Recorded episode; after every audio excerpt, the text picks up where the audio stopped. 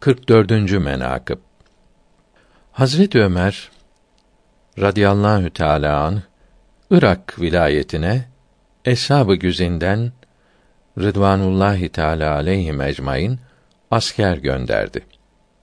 Az zamanda Allahü Teala'nın izniyle vilayetleri fethedip kiliseleri cami, puthaneleri mescit yapıp salimen ve ganimetler ile geri Medine-i Münevvere'ye geldiler. Halife ile buluştular. Lakin Hazreti Ömer radıyallahu teala an bunlara asla iltifat etmeyip ne yaptınız diye de sormadı. Onun bu muamelesi eshab-ı güzine Rıdvanullahi Teala aleyhi ecmaîn gayet güç gelip Emirül Mümininin radıyallahu anhüm oğlu Abdullah İbni Ömer radıyallahu anhüma ile mescitte buluşup şikayet ettiler. O da dedi ki: Emirül Müminin Hazretleri ile bu elbiseler ile mi buluştunuz?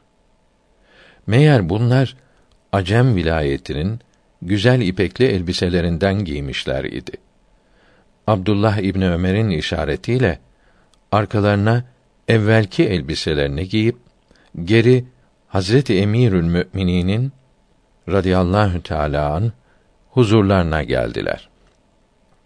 Ömer radıyallahu an bunlara izzet ve ikram edip her birinin hatırı şeriflerinden ayrı ayrı sorup merhaba ya eshabı Resulullah merhaba ya muhacirinin ve ensarın meşhurları diye bunları haddin üstünde taltif ettikte eshaptan biri cüret edip sordu. Ya emir el müminin, hikmeti neydi ki evvelki görüşmemizde iltifat buyurmayıp nefret eder şekilde karşılandık. Şimdi ise güzel suretle karşıladınız. Cevap buyurdular ki, evvelki gelişinizde değişik elbiseler giydiğinizi gördüm. Her birisi gözüme bela dikeni gibi görünüp dedim ki Subhanallah. Hilafet zamanımızda eshab-ı güzin elbiselerini değiştirdiler. Birkaç günden sonra kalpleri de değişip dünya zinetlerine meyil ve muhabbetleri çok olur. Yarın kıyamet gününde Resulullah sallallahu teala aleyhi ve sellem hazretlerine kavuşunca ya Ömer senin hilafetin zamanında benim hesabım elbiselerini değiştirip sonra kalpleri değişti.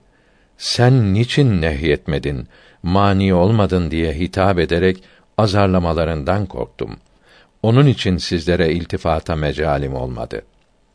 Allahü Teala'nın izniyle evvelki elbiseleri görüp o halden kurtulup şimdiki hale geldim buyurdu. Rivayet edilmiştir ki iş bu hadise esnasında getirdikleri ganimet mallarını arz ettiklerinde eshab arasında eşit olarak taksim ettikten sonra kaplar ile acem tatlılarından bazı tatlılar getirmişler idi. Huzuru şeriflerine koydular.